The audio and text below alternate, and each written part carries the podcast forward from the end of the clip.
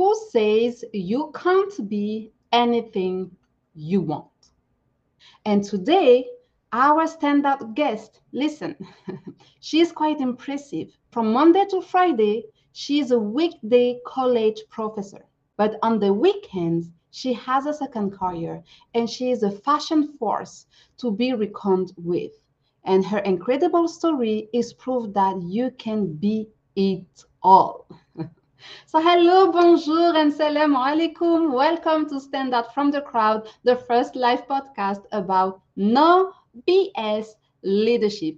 So if you like us, tell your friends and colleagues to go over on Apple Podcast and Spotify to give us a five-star review because I do believe we are worth it, don't you? we are also available on all your favorite podcasting platforms. How cool is that?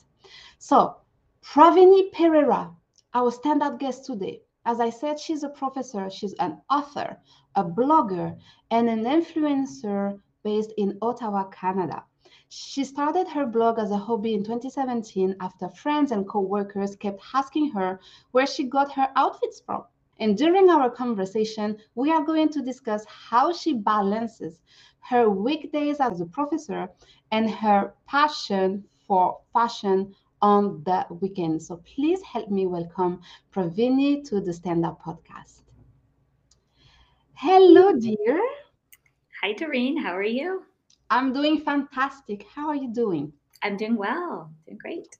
So, Praveeni, first of all, I want to thank you for being here with us today because you have two careers, so two busy life in one, and still you found the time to spend half an hour with us today. So, thank you so much for that. I have a question that is burning now, and I want to start with this question What did come first, your passion for teaching, for education, or your passion for fashion? oh, I've always had a passion for fashion from the time I was a, a little girl. I loved putting outfits together. I loved watching my mom get ready, and I had, um, you know, my own little purses, and I would stuff it with Monopoly money because I didn't have any real money at the time.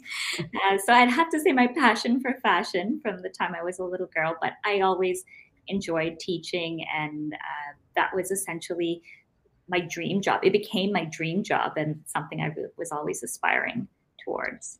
So teaching was your dream job. That's what you're telling us, right? Yes, I and I did. I fell into it by accident. I didn't know that that would be my dream job. I very stereotypically, as a good South Asian uh, student, wanted to be a doctor. it's very stereotypical. But then I realized that was not something that I actually wanted to pursue. And then over the years, I discovered teaching and training, and that's how I fell into it. And so I'm curious to know how did you choose teaching over fashion since fashion was your passion since a very uh, young age? It's something that you could have pursued as a career in the first place, right? So, what made you decide to pursue education as opposed to pursuing fashion as a career?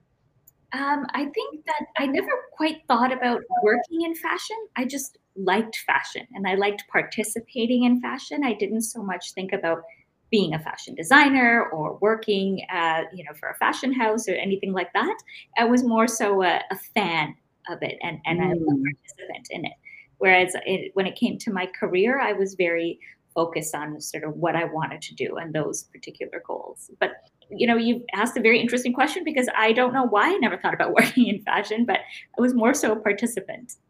Okay, now you discovered your passion for education, you know, for teaching, and you decided to pursue a career into it, and you are quite successful at it because you are a full time professor, a full time college professor, which is great.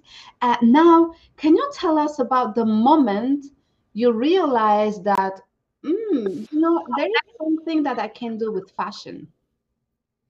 I think, like I said, I, I fell into it by accident. As always a participant, I loved putting outfits together. I loved, uh, you know, mixing and matching pieces, and I wanted to be a little bit more creative with my workwear as well, and not wear the uh, classic sort of black, gray, blue that we often wear here in North America in the workplace. Um, and I would try to experiment a little bit at work. And then I had my coworkers asking me about where I, I found my clothing. Friends would ask me at the weekends, I would really get to have fun with my outfits if we were going out to eat or going somewhere, going on a trip or something like that. And then uh, it wasn't until one of my coworkers actually said, you know, I saw some of the photos you're posting on social media. You're quite the fashionista on the weekends. That I thought about maybe starting a blog and calling it the Weekend Fashionista because of just because of what she said. And then I essentially started it so I wouldn't have to constantly be telling people this is where I got this piece or sending an email and I could just have it on online on a website and then have Instagram and just have the photo and then the explanation. I would like to know your process into starting following a more formal route into fashion, so running a blog. Did you at some point feel like, okay, should I do it? I shouldn't do it? Will people judge me? Because, like many of us, we have our professional career, right? Being an entrepreneur, being uh, a corporate leader, and of course, we are multi-passionate as individual. And sometimes I feel like even myself, right? I'm passionate about a lot of things, but sometimes I feel, yes, listen, Darine, you have been doing like building your career for 10 years. I have built a personal brand around women's leadership and women's empowerment and so on. And let's say if tomorrow I want to start a skincare line and be focused onto makeup or because those are the things that I like also, right? I'm like, yeah, people will think what, what's going on. She's lost. She's losing herself, her mind. And so, you know, true that sometimes there are like things that I would like to pursue, but I don't because I don't know if the if it's the fear of judgment of just myself, you know, thinking about okay i want to remain credible in my industry. So is that something that you experienced? Is that something that you felt or maybe that you thought of? What was the process? Yes that's definitely something i thought of because some people view fashion and blogging as being a little frivolous right? And i think mm-hmm. and i did myself as well when i started it i did think okay you know this is just for fun uh, it's just something i'm going to do off and on uh, as a hobby. But um, once you start to learn more about it and look at how people have actually built very successful businesses as bloggers, as influencers, I think there's a little bit more respect that comes with it. But if you don't know a lot about it, there's certainly that that fear of being viewed as as not as serious or a little frivolous. So um, I, I, something I still deal with. I mean, I never position myself as uh, you know just only doing one thing and i think that's important we should we should always look at multiple streams of, of work and income as well and it, it's part of my brand and i like to say weekday professor weekend fashionista and it just works so well with the name of my blog but it's definitely something that i've had to deal with and i find women more so than men have to deal with that because we have to work a little bit harder to establish that credibility that's very true. So your main platform as an influencer, and you said something before we, we, we went live. You said something very interesting. I'm not a, I'm not an influencer. I'm a workfluencer. Tell us more about that. I call myself that because I work full time as a professor. I, I love what I do. I absolutely love teaching. Love the program I'm teaching in. Uh, very thankful for the opportunity to interact with so many different uh, diverse groups of students. and then I'm I also have this uh, you know blog and and the, the work that I do as an influencer. But because I'm not a full time influencer, I have a another full time job. I thought of calling myself a workfluencer because I work, but I'm also doing some work as an influencer. So. And how do you how do you balance both? Uh, it takes a lot of time management as anything would, right? Um, it's just planning and organizing your day and your uh, priorities. And sometimes you do need to say no to uh, campaigns and things that don't quite align with your professional brand. I've declined my fair share of of work of campaigns because I didn't feel that it would be beneficial to my my work as a, a professor. And I think that's important to keep in mind because if you are a workfluencer, you also want to maintain that level of professionalism. So it's just knowing what to say yes to and what to say no to, prioritizing your time. I love to plan my day. I still have an old school planner that you actually write in. So that always helps. Me too. I, I, need to write things down if I want to remember them, especially you know due dates and and meetings and things like that. So uh, I I just think it's a lot of time management, and it is a skill. And I'm not perfect at it. Nobody really is, but uh, just managing your time well and prioritizing the things that matter, right. and not overcommitting. Say it again. And not overcommitting. Oh, ooh, that's one is very important, right? So how do you how do you draw the line between okay, so we understand now, you know, you want to keep your professional image, so you say yes to opportunities uh, and partnerships that only align with your personal brand as a professor, also because you are both, you're not one uh, or the other you are both together so that's very important. So how do you learn to draw the line about not overcommitting? Because this is often time where we start getting overwhelmed and when we start things start falling apart. Yes i had to teach myself to do that. And last year i called it the year of no because i was going to actually start saying no to to a lot of the collaborations that i was in. And i did because i had done so many collaborations for so many years and I was working full time throughout all of that. And I thought it's, I'm not really enjoying it. So the moment you feel like you're not going to enjoy something, that's almost like a gut feeling or a trigger to say no. I mean, you can't say no to your work because we all have to do things we don't particularly enjoy as part of our job. But when it comes to something like a hobby or uh, going to a, a, social engagement, if you are not going to enjoy it, unless it's absolutely mandatory, you know, weddings, funerals, usually mandatory. But uh, if you're not going to enjoy it and you feel a lot of anxiety about it, then that might be time to revisit whether or not you should actually participate. Mm-hmm. Mm-hmm. Yeah, follow your gut. Usually, your gut tell you the right answers. It's just that we are not used to listen to it. Yes, yes, and we don't like to say no. I think people always want to say yes and be positive and be that dependable friend or uh, you know spouse or sibling or, uh, or child but we do at some point need to need to say no to certain things so you have over a hundred thousand followers on Instagram. So congratulations. And you keep posting pictures and stories consistently. And so I'm wondering when did you realize that okay, you know, my uh, fashion project, my fashion blog, and my image on social media is something that I can create revenue. So that's a way to monetize your personal brand. So when did the shift happen, and when did you realize it?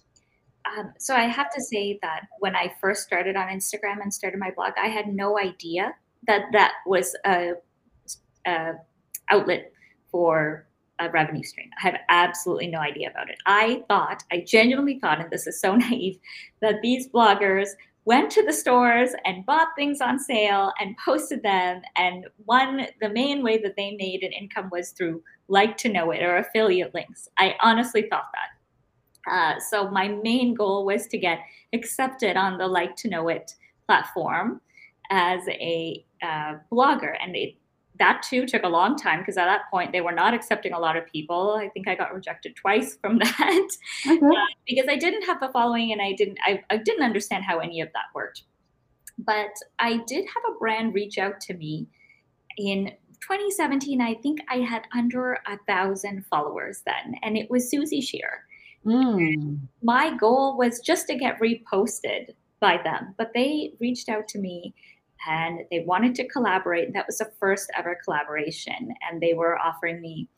Uh, you know, it was a, a gifted collaboration, but I had no idea. I thought I had to go buy all these items myself, and that's what everybody does. That's what all the bloggers do for all the brands. So I had no idea about gifted collaborations. I had no idea about paid collaborations. But as I gained more momentum, I was also doing more research into blogging, seeing how I could collaborate with other brands. And then I learned about creating your price list for the type of uh, uh, deliverables and content that you were creating. I learned about creating a media kit, uh, pitching to brands. Pitching to brands, I didn't have to do too much work because as a business professor, I was aware of, you know, how you have your pitch and, and make mm-hmm. this all yourself and things like that. But creating media kit, totally new for me. I had never done it before. I didn't even know what you, you were supposed to put in it. so I did a lot of research. A lot of it was self taught, uh, you know, online, talking to other people, observing other bloggers and influencers that are so successful and talking millions of followers. And what are they doing? Uh, are they giving any advice? Sometimes people would post stories, lives, things like that. So that's really how I uh, came to the realization that you can monetize it. Now, talking about monetizing your Instagram is another way that people make money as well. They do the whole training on it. So, um, I, it, by accident and trial and error is how I discovered it. And so a big part also of being successful on social media, not especially becoming an influencer, but you know, we talk about influencer, workfluencer, entrepreneur fluencer something like this.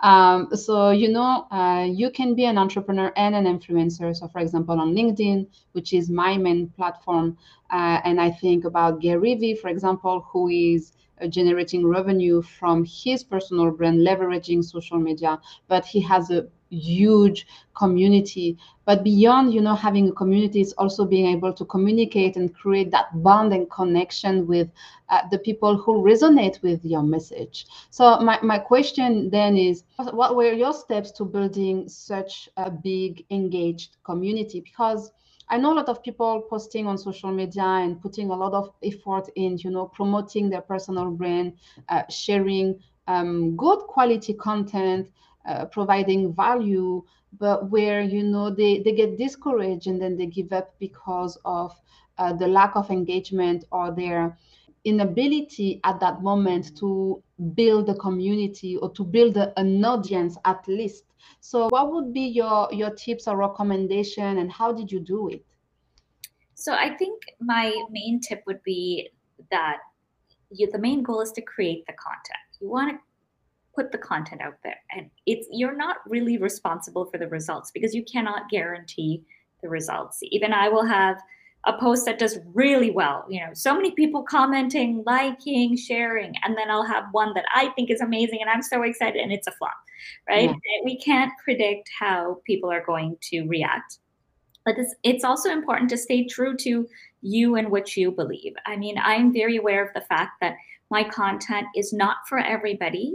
It won't resonate with everybody and that's okay. And i think you, you need to be a little little mature in, in thinking that or understanding that it's not for everybody. Not everybody is going to like your content mm-hmm. uh, even if they see your content not everybody is going to engage and that's absolutely fine but there are people who will see it um, who will share it who will tell other people about it um, and just as a side note everybody gets discouraged. I myself was very discouraged yesterday. I had uh, engaged with a brand that I had supported for years, wanted to collaborate. Uh, they declined my proposal to collaborate, and I, I was quite discouraged myself. So everybody gets those uh, moments of uh, of anxiety or, or doubt.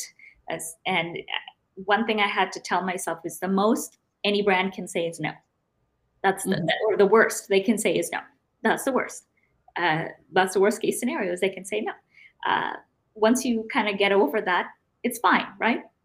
You might oh, have 10 no's, but you will have one yes, and that yes is going to count. so, oh, 100%. Usually you receive more no's than yeses. Uh, it's important to understand that. but it's the one yes that that's going to make your day, right? Um, so just you know keep creating the content, growing that community. Also, it's important to engage with other creators like you so that you are on their radar. Sometimes they might not even know you, but if you are liking and commenting, uh, engaging on their posts, then they'll notice, right? And they'll say, hey, oh, here's a person like me. Let's follow each other. Let's be Instagram friends, right? And that'll help grow your community as well. Uh, also important to respond to the comments and engage with your followers. So you do want to follow some of them back and and uh, make sure that they know that it's reciprocal. It's a two way street. It's not just you asking them to do things for you or follow you. Very true. Yes, two way streets. Yeah. Um, and provide value. I try to provide content that is valuable that people might find useful. Uh, you know, you want to provide content. Yes, that's entertaining, that's fun, but also that's useful. That's not just going to clog somebody's feed. There, there needs to be some value add in the content that you're pushing out there, rather than this is a beautiful picture. Okay, and what else? Right? Yes. The end is very important because this is where you can differentiate yourself, I believe. Posting pictures, posting videos, let's get back to posting pictures because I know posting videos can be still challenging for a lot of people watching us and listening to us.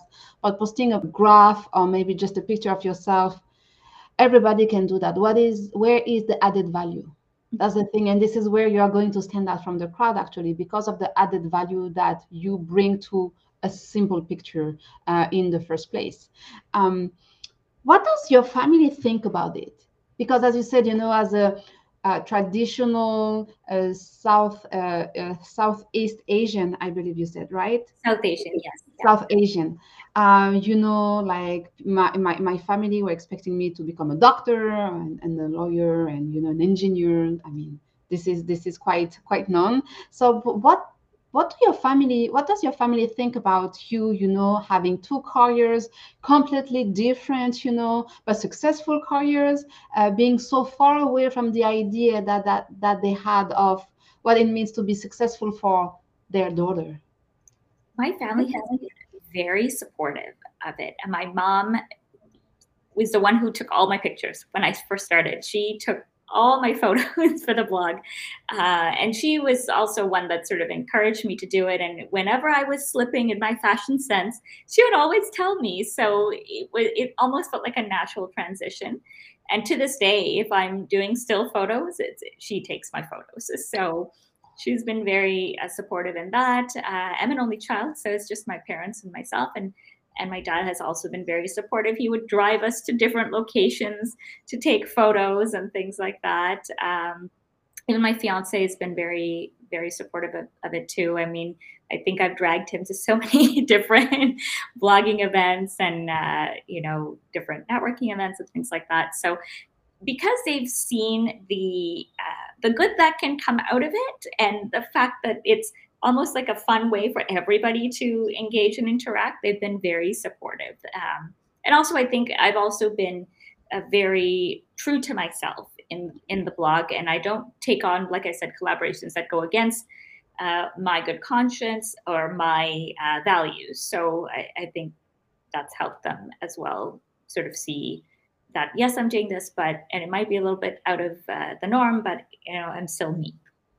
And I think now we are I think now we are in an era where people understand the power of social media and how you can create uh, a career and you know become successful by learning how to leverage social media. So i believe you know back in the day that could have been more challenging uh, uh, for more people, you know, to accept social media as a career and as an opportunity, you know, to become successful and to generate revenue. But now, uh, most of us, so we are millennials, but also the generation before.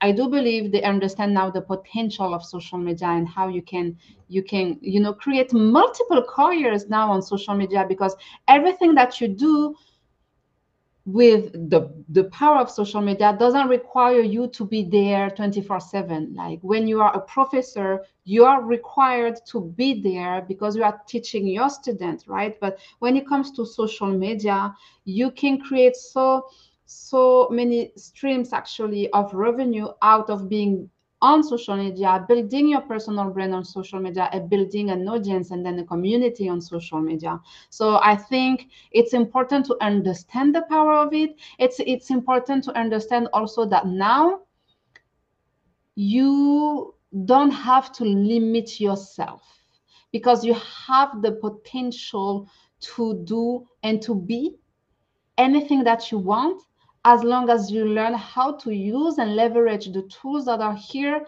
at your dis- at your disposal. Social media is free you know so yes creating content it takes time it takes commitment it takes energy so there is an investment to do you know? But if you learn how to leverage it you can still be you 100% of the time uh, in your day-to-day job or your day-to-day career and then you can decide to be someone else or you know to express another side of your personality i should say uh, leveraging social media without you know having to sacrifice uh, your lifestyle and who you are and what you want to become in your day-to-day physical career. I don't know if it makes sense but this is listening to you. This is really how i understand it and this is really how i see it Absolutely. I mean, you don't need to put yourself in a box and, and limit yourself. If there's something you enjoy doing, by all means, make time in your your day and in your schedule to engage in that. Right? It, it's important for us to have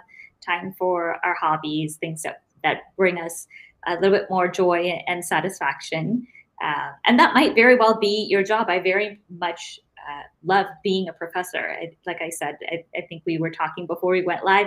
It is my dream job that is something I always wanted to, to do. And I would never leave that to pursue social media full time.